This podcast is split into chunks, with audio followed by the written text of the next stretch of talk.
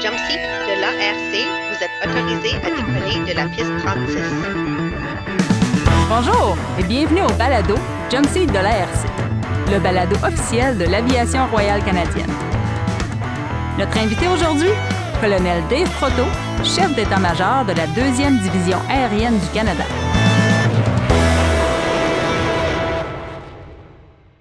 Bonjour et bienvenue au balado de l'ARC.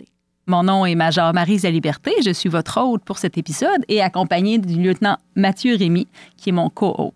Bonjour. Bonjour Mathieu. C'est quoi le balado de l'ARC? Le podcast de l'ARC en ce moment, c'est vraiment euh, une façon de faire découvrir aux membres des, des Forces armées canadiennes et aussi aux membres du public euh, certaines histoires derrière les membres, vraiment la personne qui porte l'uniforme, euh, son histoire, parfois personnelle, parfois par rapport à la carrière directement. Juste ouvrir les horizons, faire découvrir ces histoires-là euh, à nos membres. C'est vraiment, vraiment super. C'est vraiment ça l'idée derrière euh, le podcast de la RC. Euh, on, pense souvent à l'organisation des Forces armées canadiennes comme étant une organisation structurée, disciplinée. On, pense, on parle souvent des gens par rapport à leur rang, leur carrière. Mais c'est vraiment plus que ça qui motive les gens au jour le jour. L'organisation est unique et motivée par le personnel qui la compose.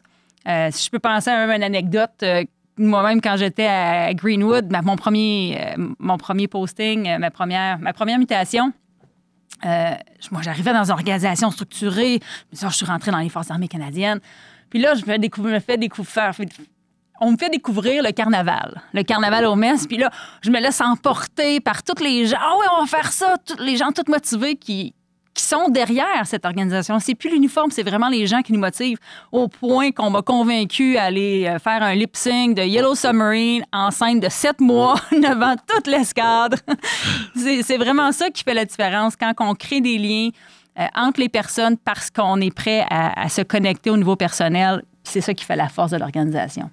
Oui, absolument. Puis euh, parfois aussi, euh, alors, justement, comme, euh, membre junior, euh, parfois on peut voir les officiers seniors et, ou juste simplement les membres plus expérimentés des forces et ça peut être parfois assez intimidant, assez, assez impressionnant aussi lorsqu'on lit les, les, biographies. On n'ose pas toujours aborder ces sujets-là avec ces membres-là. C'est toujours une question personnelle ou peut-être peut-être un peu de gêne ou un peu de, de politesse, mais le podcast aujourd'hui, je crois que c'est une très bonne opportunité pour, euh, faire ça. Alors, euh, bienvenue, euh, Colonel. Merci. Merci de m'avoir invité. C'est une, très bonne, une très belle opportunité. ceux qui me connaissent bien savent que j'aime beaucoup parler. Alors, si vous avez besoin de, matériel pour votre podcast, je vais être capable de vous en donner beaucoup avec 35 ans de service de côte à côte et des belles expériences personnelles, des belles expériences euh, professionnelles aussi. Euh, alors, je suis prêt à partager euh, autant que je peux avec vous aujourd'hui. Bien, on est vraiment content de vous avoir avec nous. pour le, bénéfice de notre audience, je vais juste commencer par résumer un peu votre carrière qui est super intéressante. vous, avez, vous êtes un opérateur de système de combat aérien de formation. Vous avez gradué du CMR en 92. Vous avez travaillé, comme vous avez dit, comme navigateur d'une côte à l'autre à bord de l'Aurora. Euh, à Comox Greenwood, mais vous avez passé beaucoup de temps à Winnipeg comme instructeur. Vous, avez été assistant exécutif du commandant euh, de l'escadre. Vous avez été commandant de CIFSAP. Euh, vous avez été vous avez occupé plusieurs postes au sein de la première division aérienne, et notamment comme directeur du centre des opérations, qui est une de vos plus récentes positions à OneCAD, à la division aérienne. Vous avez une carrière remplie d'opportunités, puis on négligera pas non plus un tour opérationnel à Kandahar en Afghanistan. Et puis, vous avez fait euh, une escapade à Washington en tant que qu'attaché aérien de l'ambassade, euh, ce qui est vraiment une carrière couronnée de succès, remplie d'opportunités. Mais une chose qui vous distingue comparativement à vos pères de rang égal, je pourrais dire, puis de gens, de personnes qui ont 35 ans de service comme vous, euh, vous avez choisi de commencer votre famille tard en carrière c'est vraiment quelque chose qui est, différent. Souvent, on associe des colonels avec euh, des enfants plus âgés, des enfants qui sont dans une université. Mais vous, vous avez très récemment commencé votre, famille. Est-ce que vous pourriez nous en parler, puis euh, un petit peu plus? Ben, tu sais, tu dis j'ai choisi. C'est un choix des fois qui, sont, qui nous ont des opportunités qui sont là ou qui sont pas là, qui, qui te, qui te mènent à un certain cheminement de vie. Euh, j'ai été marié dans le passé. J'avais une épouse de 1995 jusqu'en 2009 euh, qui ne voulait pas d'enfants. Alors, on avait euh, choisi la carrière, ma carrière militaire comme étant un peu la priorité de notre vie de couple jusqu'à un certain temps. Euh, vu qu'elle voulait pas d'enfants, on était flexible de bouger d'une place à l'autre.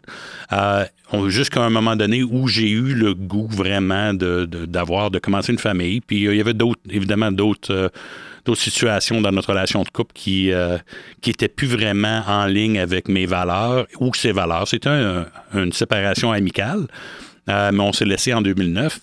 Et ça m'a donné une opportunité de faire un peu un reset, un, redémarrage de ma vie professionnelle et personnelle en même temps. Euh, j'ai vu l'opportunité de commencer une famille et de faire le, le, entre la vie de famille et la vie militaire et combien, comment naviguer ces, ces eaux un peu euh, turbulentes des fois, surtout quand tu as des enfants très jeunes. Mes enfants sont, euh, euh, ont maintenant 4 et 6 ans. Benjamin a 4 ans et Amélia a 6 ans. fait que je suis devenu père en 2016, alors que j'avais 46 ans. et j'étais à ce moment-là identifié comme étant le prochain directeur du Centre des opérations aériennes. Une des, des, des, jobs, euh, des emplois, je dirais, les plus dirais, challenging, les plus demandes exigeantes d'un point de vue de temps. Euh, ça fait que ça a, oui, ça a, ça a été, il y a beaucoup de discussions qu'on peut parler euh, plus tard. Des gens, comme tu disais, qui venaient me voir à mon bureau quand j'étais directeur des opérations et qui me disaient, ah, moi, quand j'ai fait ce job-là, mes enfants étaient à l'université. Et je trouvais ça très difficile parce qu'on avait beaucoup d'activités, euh, soit euh, au, au, secondaire ou à l'université. On avait beaucoup d'activités, blablabla. Alors, ça prenait beaucoup de mon temps personnel, puis ça l'affectait un petit peu mon travail. Comment tu peux faire un job comme ça en avant deux enfants aux couches? Moi, mes enfants étaient à l'université. Toi, tes enfants sont aux couches euh, parce que j'ai eu mon, mon, mon garçon venu au monde quand j'étais au centre des opérations. Et c'est là que j'ai eu vraiment le moment, je dirais s'il y a un moment de un pivot dans ma vie, était pendant que j'étais au centre des opérations en 2017, 18, 19, dans ces années-là, euh, où je me suis rendu compte que la priorisation d'un membre des Forces armées canadiennes doit se faire internellement. Euh, et c'est là que j'ai décidé, ma vie de famille va prendre la priorité sur ma vie militaire. Fait que j'ai fait un gros shift. Comme je te disais auparavant, j'ai été marié pendant 14 ans où je mettais les Forces armées canadiennes comme ma priorité. Et en 2017 environ, j'ai dit non, je vais prioriser ma famille.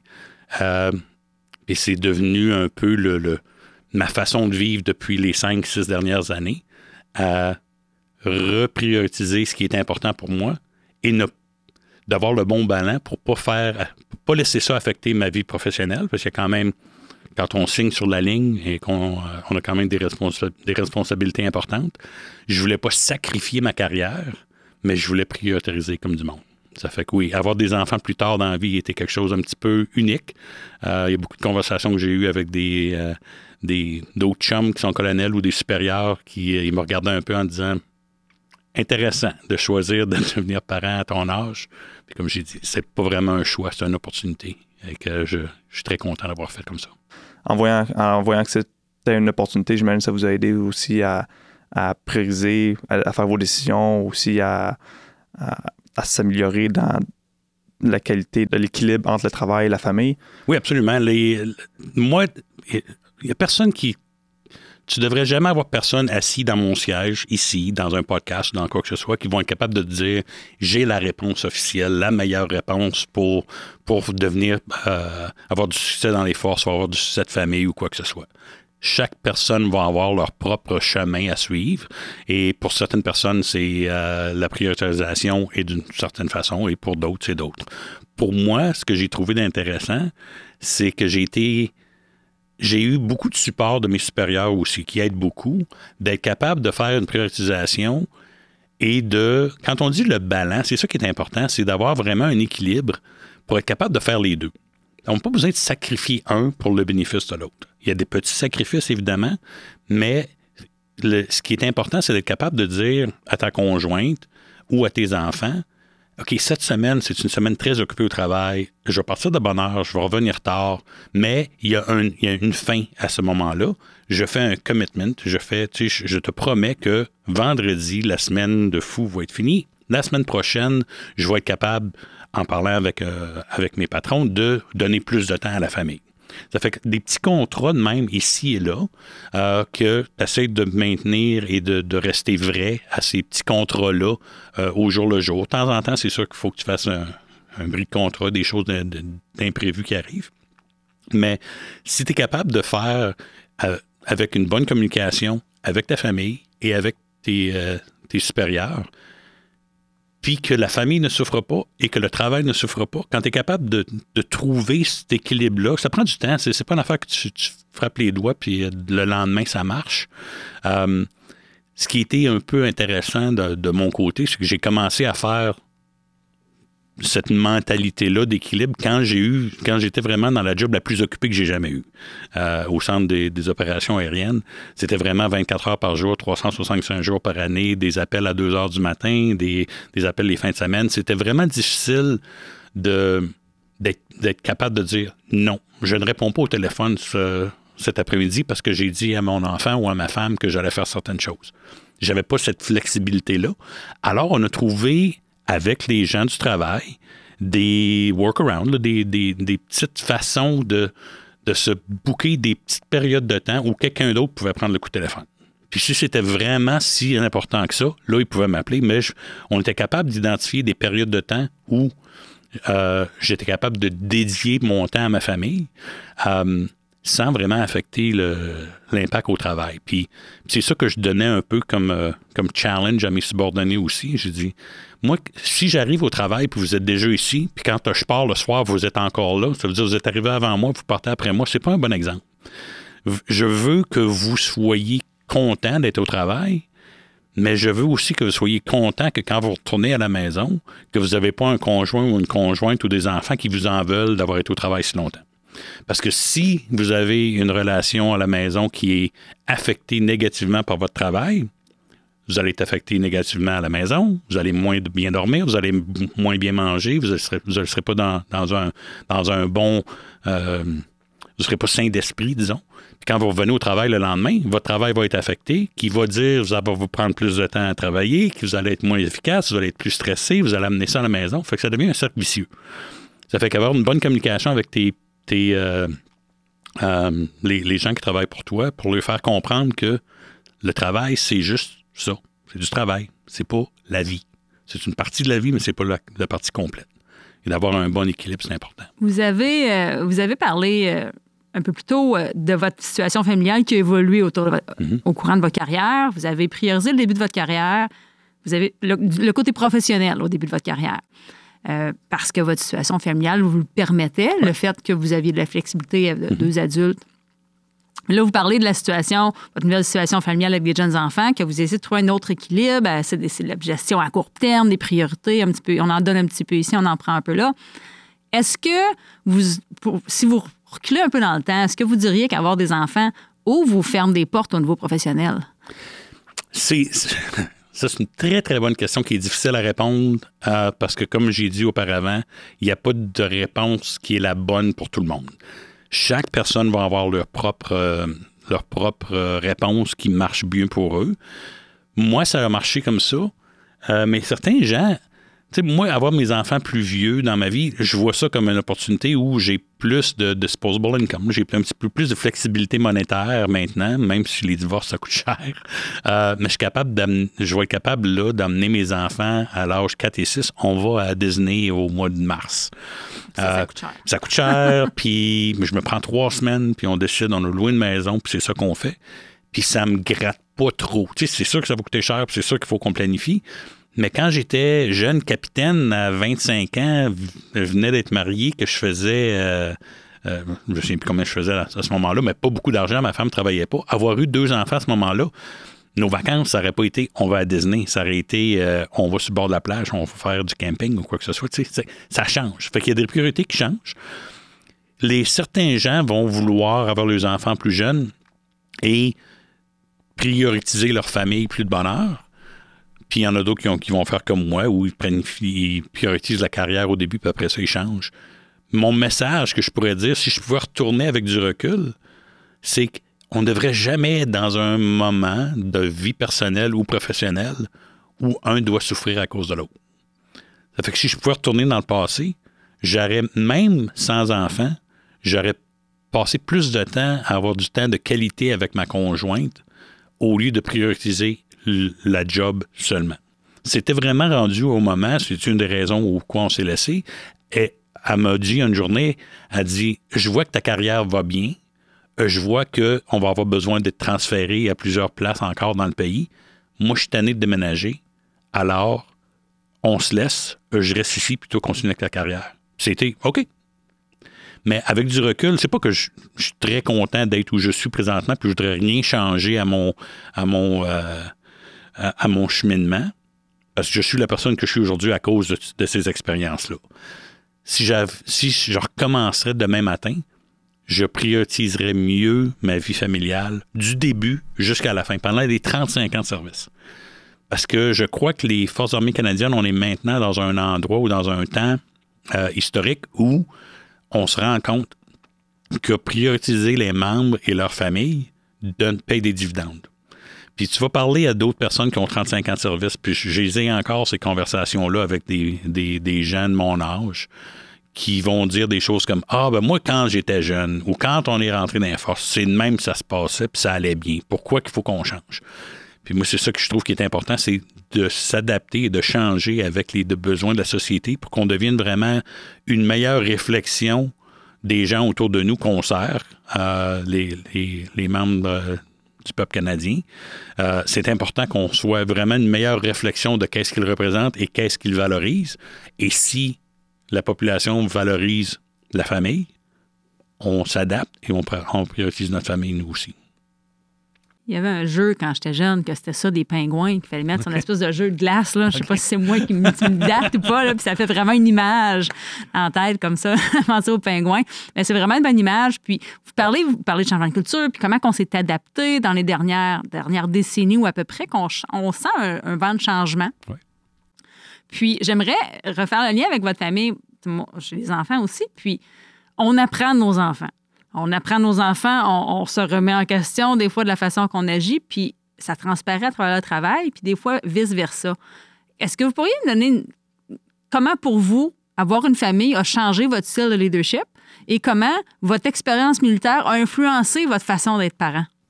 C'est euh, intéressant comme question. Ma conjointe est 12 ans de plus jeune que moi. Euh, moi, j'ai 52, elle a 40.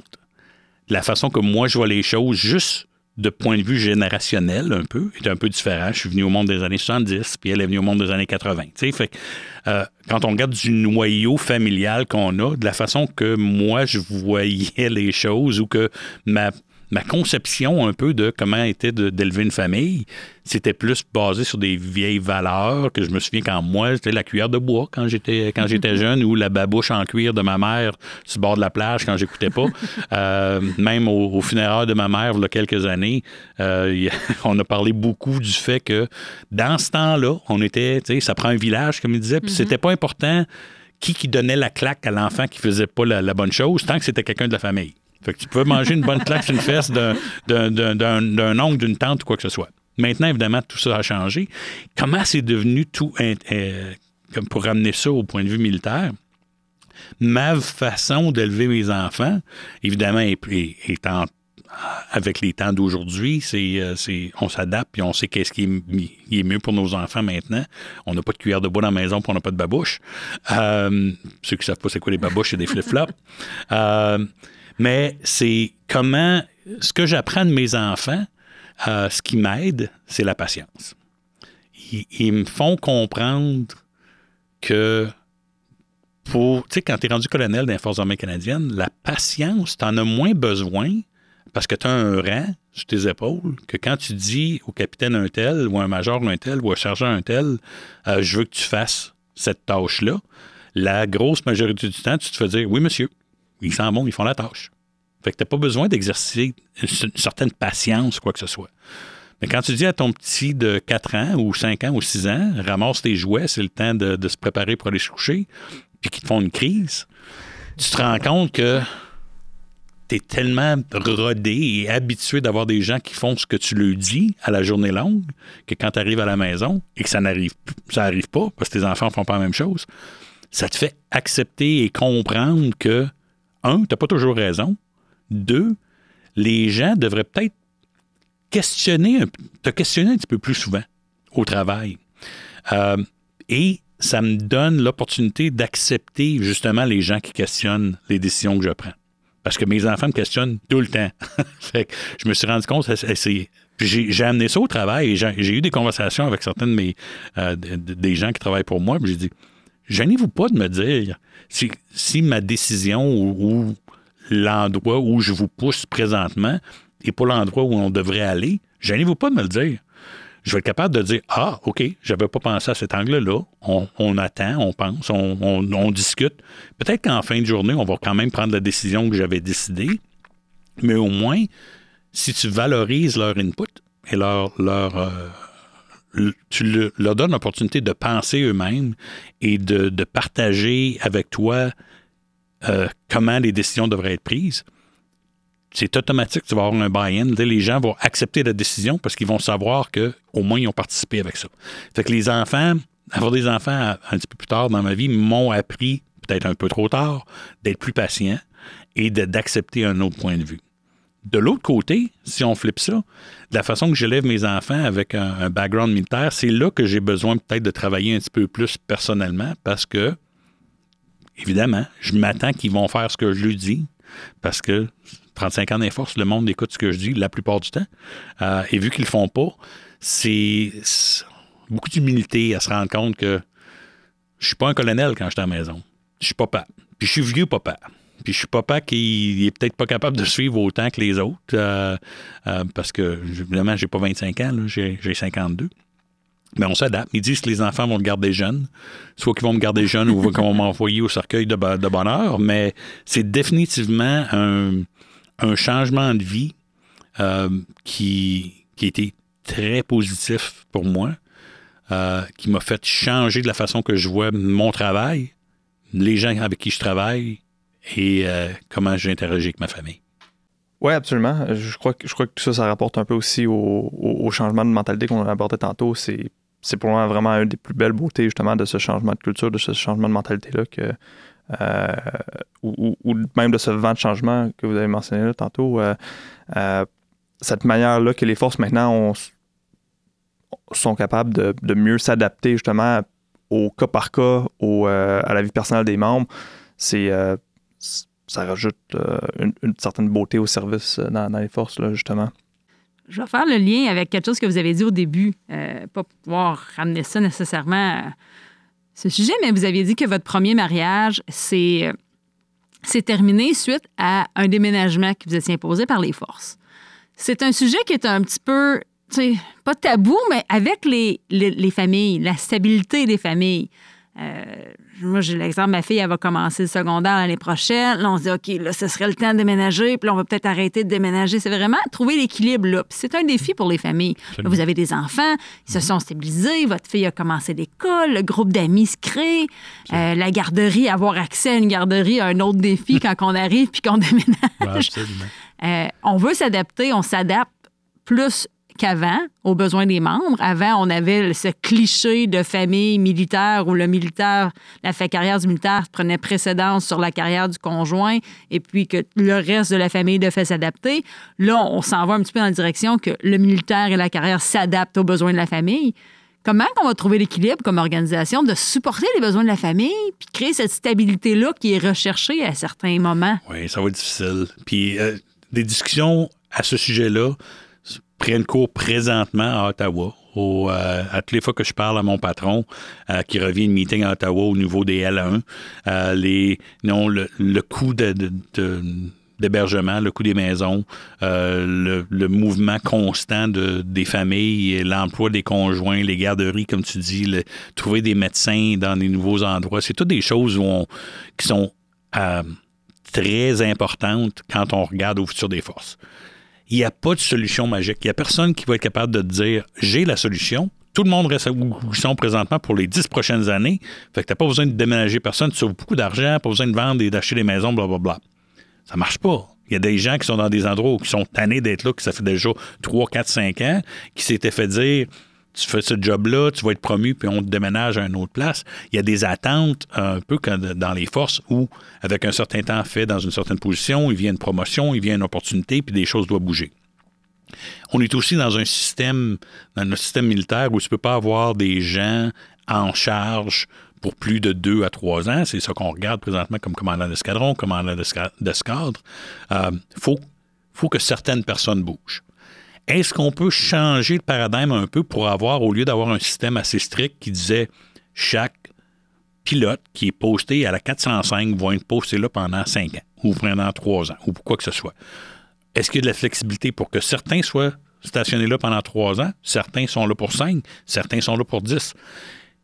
Quand on commence à valoriser l'input ou la situation personnelle de chaque personne, si tu as un groupe de cinq pilotes à l'escadron, puis il y en a un ou une qui veut partir après deux ans, qu'il y en a un ou une qui veut partir après cinq, puis l'autre qui veut rester là pour le restant de ses jours, pourquoi qu'on n'adapte pas notre système pour laisser la personne qui veut rester là pendant dix ans avec certaines attentes? C'est sûr que la personne qui se porte volontaire ou qui donne une certaine flexibilité, qui dit euh, Moi, je veux faire ça pendant trois ans, je veux être promu et je veux devenir chef d'escadrille, puis après ça, je veux être promu encore pour devenir commandant d'escadron. Les conversations qu'on a avec les gens, si on identifie les besoins du service et les besoins de la personne, qui, s'enlignent bien avec leurs besoins familiaux, les besoins personnels, tu n'as pas besoin d'imposer maintenant à l'autre capitaine qui, lui ou elle, veut être là pendant 10 ans, puis qui n'est pas intéressé à être promu major. Cette personne-là, tout ce qu'elle veut, c'est voler pour le restant de sa carrière c'est là que ça devient important d'avoir des conversations et d'avoir un système qui est flexible pour être capable de récompenser ceux qui veulent, être récompensés avec une promotion et des responsabilités, et continuer à récompenser quand même l'autre personne, mais au lieu de la récompenser avec une promotion ou avec une affectation de, leadership ou avec un, un posting ailleurs, la récompense, c'est de rester ici pendant 10 ans pourquoi qu'on n'est pas capable d'avoir un système qui est un petit peu plus flexible? Je pense que le système présent s'en va tranquillement vers ça, en, trouvant des moyens d'accommoder le plus de gens possible et de continuer à avoir un service qui est robuste, qui est capable de délivrer sur les mandats, qui, les promesses qu'on fait au gouvernement. on a quand même des exigences de service dans les Forces armées canadiennes qu'il faut de temps en temps dire OK, c'est peut-être pas ce que je voulais, mais je comprends que les besoins du service sont importants. Service before self, comme ils disent en. Sais, c'est pas nécessairement de dire oui tout le temps au service, mais c'est au moins d'avoir une flexibilité personnelle pour être conscient que en, ayant signé mon contrat en 1987, je savais que j'acceptais certaines responsabilités ou à un moment donné, les forces allaient me dire que j'avais besoin d'aller à quelque part, de faire quelque chose, de prendre une certaine job qui me plairait peut-être pas mais qu'au bout de la ligne, euh, c'était valorisant, puis c'est une carrière. J'ai fait 35 ans, j'ai zéro regret. Là. Quand, y a-tu des postings ou des affectations que j'ai eues qui étaient moins intéressantes que d'autres? Oui. Est-ce que j'ai des endroits où j'ai été où à ce moment-là, ça ne me tentait pas d'y aller, mais qu'en bout de ligne, j'en ai, j'en suis sorti gagnant avec soit une opportunité, soit une belle expérience. J'ai mis les pieds sur tous les continents sauf l'Afrique. J'ai été dans toutes les provinces et territoires du Canada. Euh, j'ai, eu des belles expériences, des amis que je me suis fait en 1987. Une autre histoire de tangente. Quand je suis rentré dans les forces en 87, on a eu mon premier euh, chambreur, roommate, euh, au collège militaire. On était trois par chambre. Et notre section, notre commandant de section est venu dans notre, euh, dans notre chambre et dit Regardez les gens qui sont dans votre chambre. Vous êtes trois ici. Au moins une de ces personnes-là va rester un ami de longue date pour vous. Quelqu'un avec qui vous allez être capable de, vivre des expériences uniques et que vous allez continuer à partager certaines expériences pour le restant de votre carrière et peut-être le restant de vos jours. On s'est tout regardé, on a dit Ben oui, c'est sûr. C'est après quelques années, on va tous se perdre. c'est comme les amis de secondaire. on s'en souvient tous de nos chums de secondaire, mais est-ce qu'il y en a vraiment beaucoup qui sont restés des gros amis, des amis avec des, beaucoup de racines, euh, surtout en étant militaire, que tu déménages tout le temps? Probablement moins. Mais je regarde un de mes bons copains que j'ai rencontré en 1987. Il est même sorti des forces en 1995. on est encore super bon chum. Même il est à Montréal, je suis ici à Winnipeg. Si je prends le téléphone puis je l'appelle, il répond toujours. Puis c'est comme si on s'était jamais laissé. Là. Même ça fait des fois des années qu'on s'est pas vu, qu'on n'a pas jasé. C'est ce que la vie militaire apporte. Elle apporte des racines, des expériences, des, des opportunités que personne d'autre peut, peut offrir. Euh, et les forces continuent à évoluer pour valoriser les individus au lieu de nous voir comme étant des numéros. Je trouve que c'est vraiment un bon temps. C'est sûr que c'est cliché. There's never been a better time. Il n'y a jamais eu un meilleur temps pour entrer dans les forces armées canadiennes. C'est toujours. Mais je pense vraiment qu'aujourd'hui, où on voit le- les forces un peu changer, euh, s'adapter et évoluer la culture, de valoriser des individus pour ce qu'ils amènent à, à l'équipe, au lieu de les voir juste comme un numéro en uniforme, je pense qu'on avance beaucoup rapidement euh, et du côté positif pour valoriser nos gens, qu'ils soient, on leur donne les opportunités de prioriser leur famille, de prioriser leur temps pour qu'ils deviennent des personnes plus complètes, plus stables, plus valorisées et en retour donnent plus à l'organisation. Mais c'est vraiment super que j'aime bien votre dernier exemple que vous apportiez. L'équilibre, la balance, le lien entre notre famille, on supporte l'individu, mais la famille, à travers le militaire, le- les liens long terme qu'on garde avec les gens à travers notre carrière, nos, nos collègues de travail qui deviennent euh, les oncles et les tantes de nos enfants parce Absolument. que c'est eux autres qu'on voit plus souvent parce qu'on on déménage, vous avez fait le tour du monde, on, s'éloigne de notre famille euh, où on a grandi pour se recréer une famille à travers les forces qui aident à, à élever notre nouvelle famille qu'on Absolument. crée nous-mêmes. Jump seat de la RC. Euh, on va terminer avec quelques questions quiz euh, pour vous. C'est des questions à réponse courte, euh, vraiment juste pour avoir un, euh, touché à d'autres différents sujets. Euh, la première serait pour vous, euh, ce serait quel est le meilleur ou le pire conseil euh, de leadership que vous avez jamais reçu dans votre carrière? Euh, le meilleur conseil de leadership, c'était écoute. Que Quelqu'un, euh, le, le- euh, ouais, ils m'ont dit écoute, sois à l'écoute de tes gens. C'est le meilleur conseil. Le pire conseil, il y en a eu quelques-uns, c'était peut-être pas des conseils, mais les gens où utilisaient leur position de leadership comme, euh, comme étant acquis. Tu dois m'écouter à cause que je suis le patron. De- un, droit acquis. Un, un droit, c'est ça. ça vient avec la, la position, Ouais. puis il servait de ça comme, comme béquille un peu. Mhm. Euh, c'est là que ce serait peut-être le- l'effet le plus négatif de leadership. Euh, une chose pour laquelle vous êtes reconnaissant. Je suis reconnaissant du leadership euh, et des. Pas de leadership, des gens dans les positions où- qui ont été mes patrons euh, pendant toute ma carrière. Quand je regarde vraiment du début de ma carrière à maintenant, euh, le nombre de personnes pour qui j'ai travaillé, probablement dans des douzaines, des vingtaines, des trentaines peut-être, euh, il y en a vraiment juste une personne dans tout ce groupe-là que je ne retournerai pas travailler pour. La grosse, grosse majorité de nos leaders dans les Forces armées canadiennes, j'ai été chanceux peut-être, mais c'était des personnes ex- exemplaires euh, que j'aurais suivi n'importe où, n'importe quand, n'importe comment. Euh, euh, il y en a quelques-uns ou quelques-unes dont je vais me rappeler le restant de mes jours. C'est de ce que je suis le plus reconnaissant parce que ça m'a permis d'évoluer comme personne et comme membre des forces à ce que je suis aujourd'hui.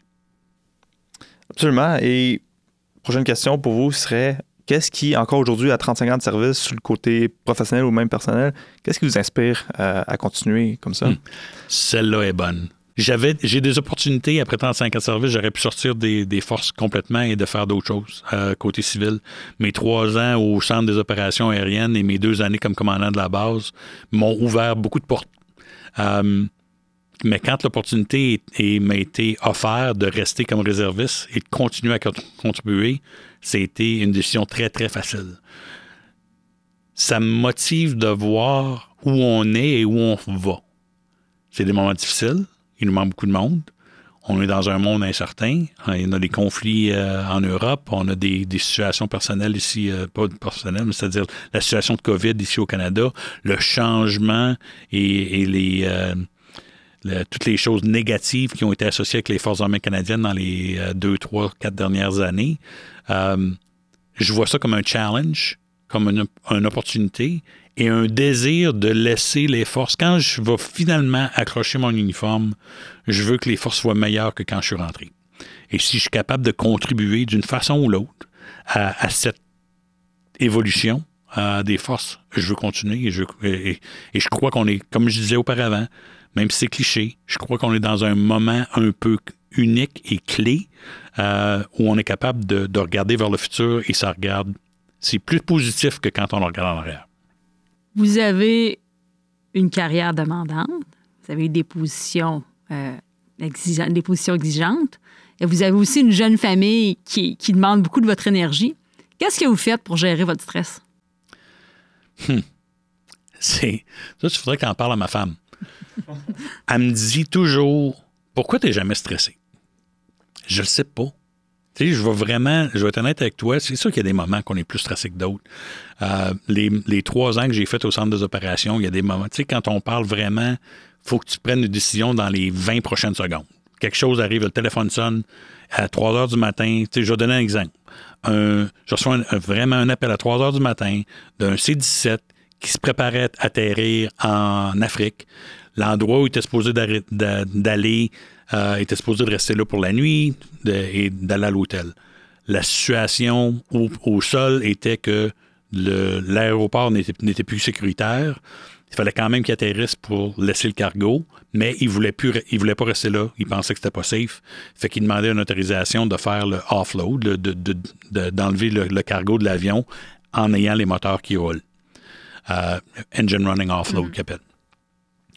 C'était très nouveau dans ma, dans ma position. Je savais pas si j'avais l'autorité de le faire. Je ne connaissais pas vraiment les répercussions, le risque qui était associé à ça. Mais le pilote, dans sa voix, c'était un- un- une conversation que j'avais directement avec les pilotes, fallait que je fasse une décision. À ce moment-là, il se préparait à atterrir, puis il voulait pas fermer les moteurs, puis il voulait sortir de là le plus vite possible. Mon niveau de stress est devenu extrême pendant quelques secondes, parce que j'ai dit, je dois prendre une décision là qui va peut-être mettre des gens en risque de leur vie, parce que c'est une façon de l'autre. Si je lui dis, tu peux pas le faire, tu restes là, et que la situation au sol est dangereuse, ils prennent un risque.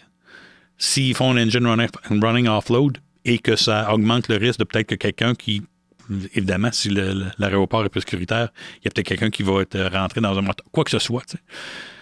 Quand on parle de ces niveaux de stress-là, ça vient, on deal avec, ça part, puis après ça, je je peux pas dire que j'ai un truc, je peux pas dire que j'ai, je sais pas pourquoi, je suis rarement très stressé. Le stress vient, il part, puis après ça, je l'oublie, on continue. Je dirais que les, les- les choses qui me font, qui me pognent le plus, tu sais, quand le feeling d'être stressé, tu sais, tu- le feeling dans le- tu, me vois pas parce que je suis à la radio, euh, mais je me pogne l'estomac, là, tu sais, t'as vraiment un feeling comme ça. C'est les seuls temps que ça arrive, là, c'est quand j'ai peur pour mes enfants. S'il y a quelque chose qui peut, tu sais, je vois mon enfant qui court envers la rue, puis il y a un, véhicule qui arrive. Ces moments de stress-là, ça, je suis pas capable de, gérer, de les gérer très bien. Mais évidemment, ils, ils partent, puis c'est- correct après. Mais euh, Est-ce que vous avez des méthodes pour déconnecter, décompresser ou ça vous réussit à bien balancer Oui, euh, un je, peu pense, tout? je pense que le, de, je fais pas de méditation, je fais pas de choses comme ça. Euh, J'ai des hobbies. Moi, ce qui, travailler, euh, faire des projets dehors ou euh, de racler les feuilles ou de bâtir quelque chose ou de réparer quelque chose. J'ai toujours été mon dans ma famille, mon père, euh, je viens d'une famille assez humble, on n'avait pas beaucoup d'argent, fait que mon père réparait tout lui-même. Ça fait que lui, de faire venir quelqu'un pour réparer quelque chose, c'était hors de question. Fait que j'ai appris beaucoup à, à le voir picosser, comme on dit, à réparer des choses. Ça, c'est ça ma thérapie. Même sans me rendre compte que j'en ai besoin, je me, me trouve des fois on un chalet à Victoria Beach. euh, je me, me, me, je me rends compte souvent, je suis dehors en train de couper du bois. Je suis en train de racler des feuilles, je suis en train de picosser sur quelque chose, de réparer une petite chose. Et ça, ça m'amène mon petit moment zen que je me rends compte. Ah, j'en avais peut-être besoin, je m'en rendais même pas compte. Euh, pour, pour conclure, euh, monsieur, pouvez-vous nous parler d'une activité qui, à tout coup, vous fait sourire et euh, embellit votre journée? C'est, très simple. Quand je couche mes enfants ou quand ils se réveillent le matin. Ces deux moments-là, c'est les deux moments de la journée où, même si c'est ma femme qui, met, qui, qui couche les, euh, qui couche ma fille, disons, parce qu'on on alterne euh, un et l'autre, dès que je sors de la chambre de mon, de mon petit gars, disons, c'est ma femme qui a couché ma fille, j'entends ma fille qui dit Papa, I want a hug and a kiss. Là, je m'en vais la voir, je lui donne un câlin, puis je lui donne un bec, puis je lui souhaite bonne nuit. Puis le matin, ils ont, depuis quelques mois, ils ont pris l'habitude de venir se joindre à nous dans notre lit le matin de bonne heure.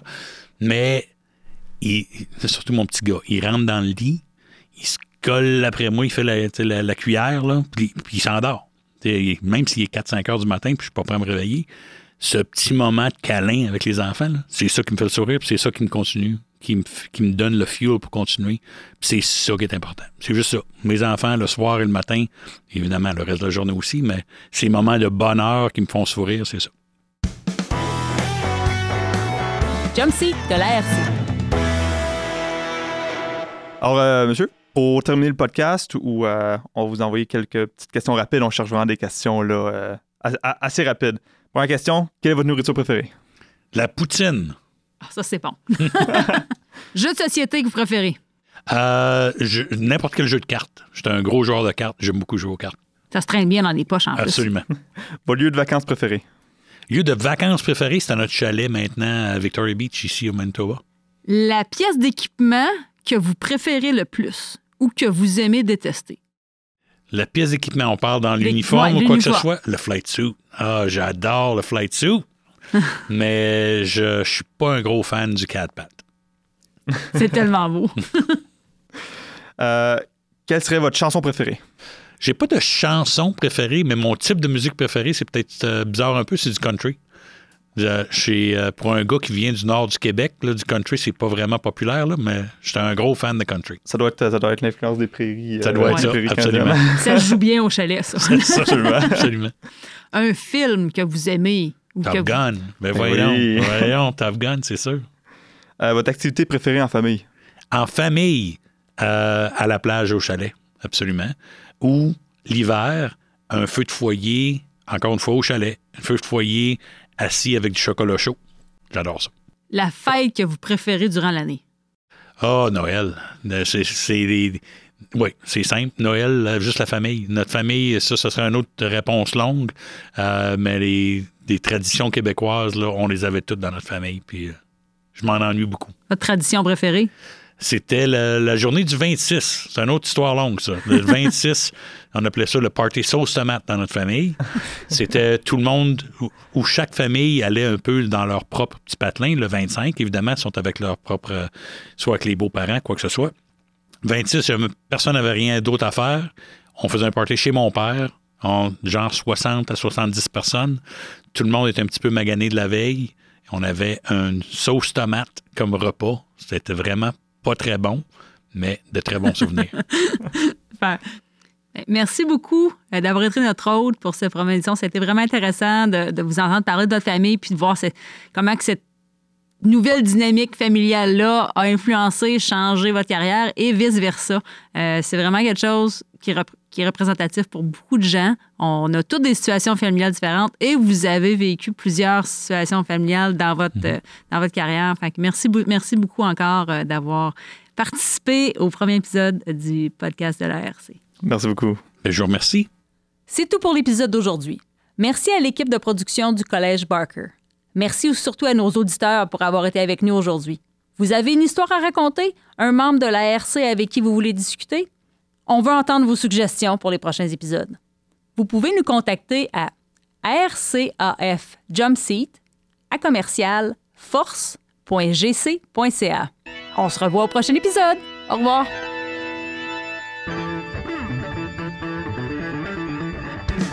Balado Jumpseat de l'ARC, droit d'auteur, Sa Majesté le Roi du Canada, représenté par le ministre de la Défense nationale 2023.